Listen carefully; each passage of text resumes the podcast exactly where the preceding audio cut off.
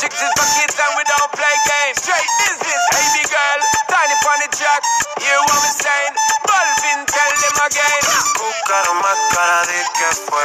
Ya me tienes contra la pared. Pide una vez, pide dos, pide tres. Canteranos, canteranas, gracias por ponerle click a este podcast. Bienvenidos a Somos Cantera. El día de hoy vamos a estar desarrollando el Campeonato Sudamericano Sub-17 y cómo ha sido esta fase de grupos donde ya tenemos el hexagonal fijado para conocer a los 4 pases para el Mundial de la Sub-17 que se va a desarrollar en Brasil a partir del mes de noviembre.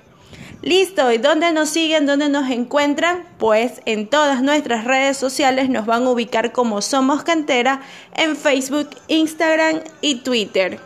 Vamos a desarrollar poco a poco cómo ha sido el desempeño de la Mini Tri, que nos tiene orgullosos y también nos tiene con el máximo goleador hasta la fecha del Campeonato Sudamericano Sub-17.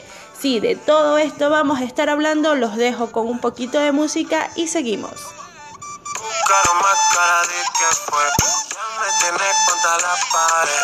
Pide una vez, pide dos, pide tres, otra vez llegamos hasta 10. Buscaron más cara de que fue, ya me tenés contra la pared. Pide una vez, pide dos, pide tres.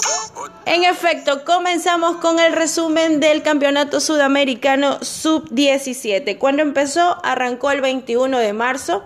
Si no han escuchado nuestro primer podcast 1.0, ahí nosotros le indicábamos todos pues, las novedades con las que arrancaba este Campeonato Sudamericano Sub-17. Así que pueden revisar nuestras publicaciones anteriores, lo van a encontrar y van a escuchar pues, cómo empezamos y cuáles eran los ánimos que teníamos para ese entonces. Como lo indicábamos, se desarrolló el 21 de marzo y Ecuador debutó frente a Venezuela, donde se empató 1-1 frente a la similar de la Vinotinto. Allá por el minuto 87, de mano de Adrián Mejía, Ecuador marcaba su primer gol como debut de mano de Adrián Mejía en este Campeonato Sudamericano Sub-17. Y su similar de Venezuela tras el contragolpe, en el minuto 89 marcó el gol del empate de mano de José Luis Peña. La Vinotinto estuvo buscándola bastante tiempo, vimos un poco pequeñas falencias de parte de la defensa ecuatoriana, pero ya tras este partido, en las declaraciones que dieron, el cuerpo técnico indicaron pues que en la charla se les indicó pues que se habían desconcentrado un poco y que en el segundo partido pues íbamos a ver mejoras. Y así fue. En la segunda jornada Ecuador se tuvo que enfrentar a Bolivia, donde se impuso el 1-0 de mano de Johan Mina. En el minuto 30 la selección boliviana estuvo buscándolo, pero gracias a nuestro golero fue imposible que llegaran a marcarnos. Johan López es nuestro arquero titular y él es un arquero de la cantera del Independiente del Valle, quien tiene unos muy buenos reflejos que nos salvaron de algunas llegadas de los bolivianos.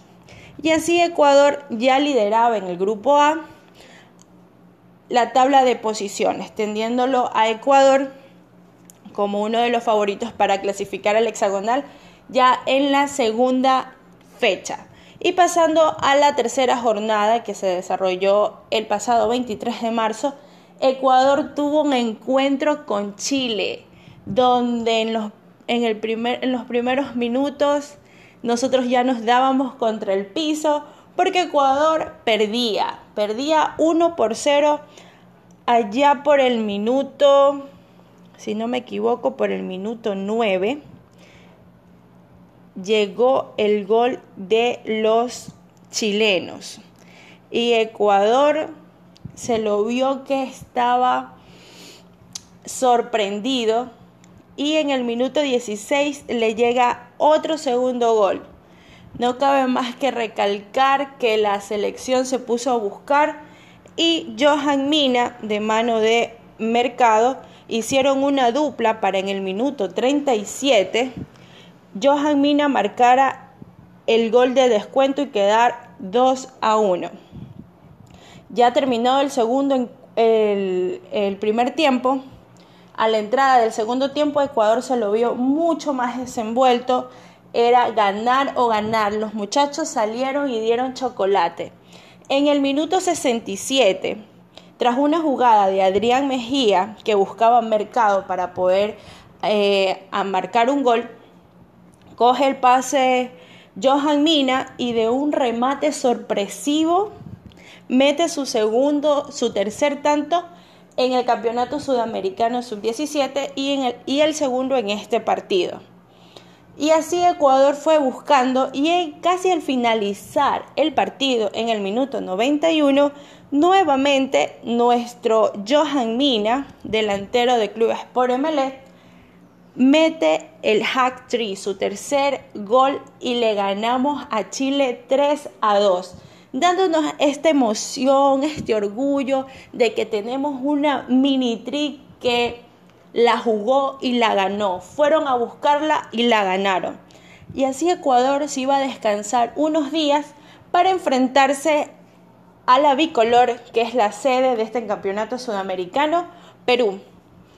Y pasamos a la cuarta jornada, donde Ecuador hizo descansar a los titulares y puso a jugar a su equipo suplente para un poco también darles minutos y que se vayan desenvolviendo. Mas sin embargo perdimos, pero nosotros ya automáticamente estábamos clasificados.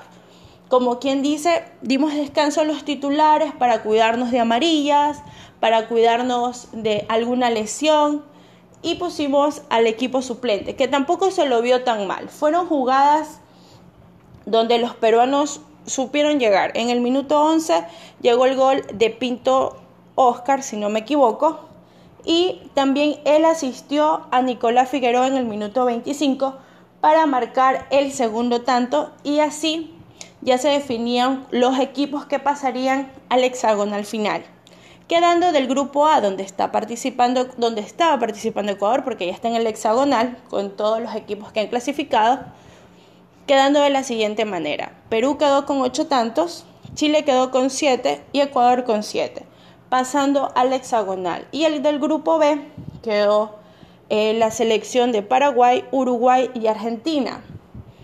No le escuchamos a Brasil por aquí en ningún lado. Efectivamente, Brasil fue desclasificado por la propia Argentina, pero Brasil no se va a quedar sin mundial porque él es la sede en el mes de noviembre para este mundial sub-17. Así que no lo vamos a extrañar tanto, porque así lo vamos a estar viendo en este mundial sub-17. Recordemos que Brasil es el campeón anterior del campeonato sudamericano sub-17 que se desarrolló en el año 2017.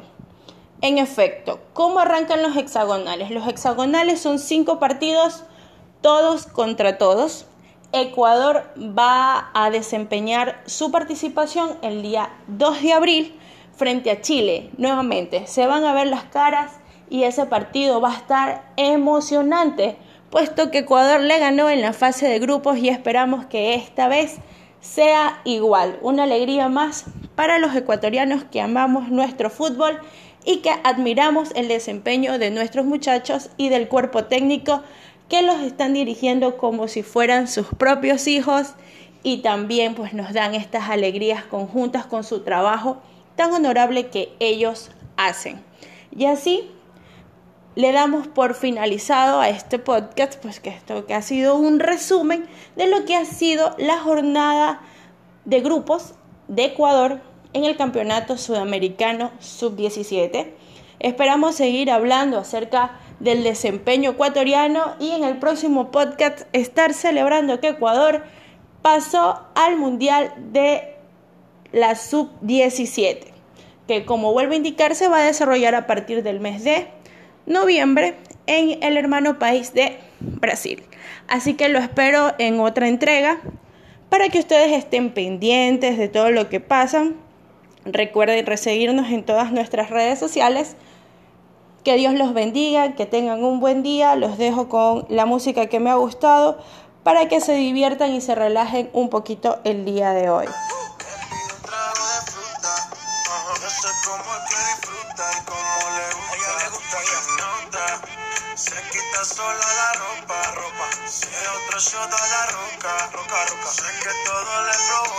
Cuando se aloca, she might as well be attached to me.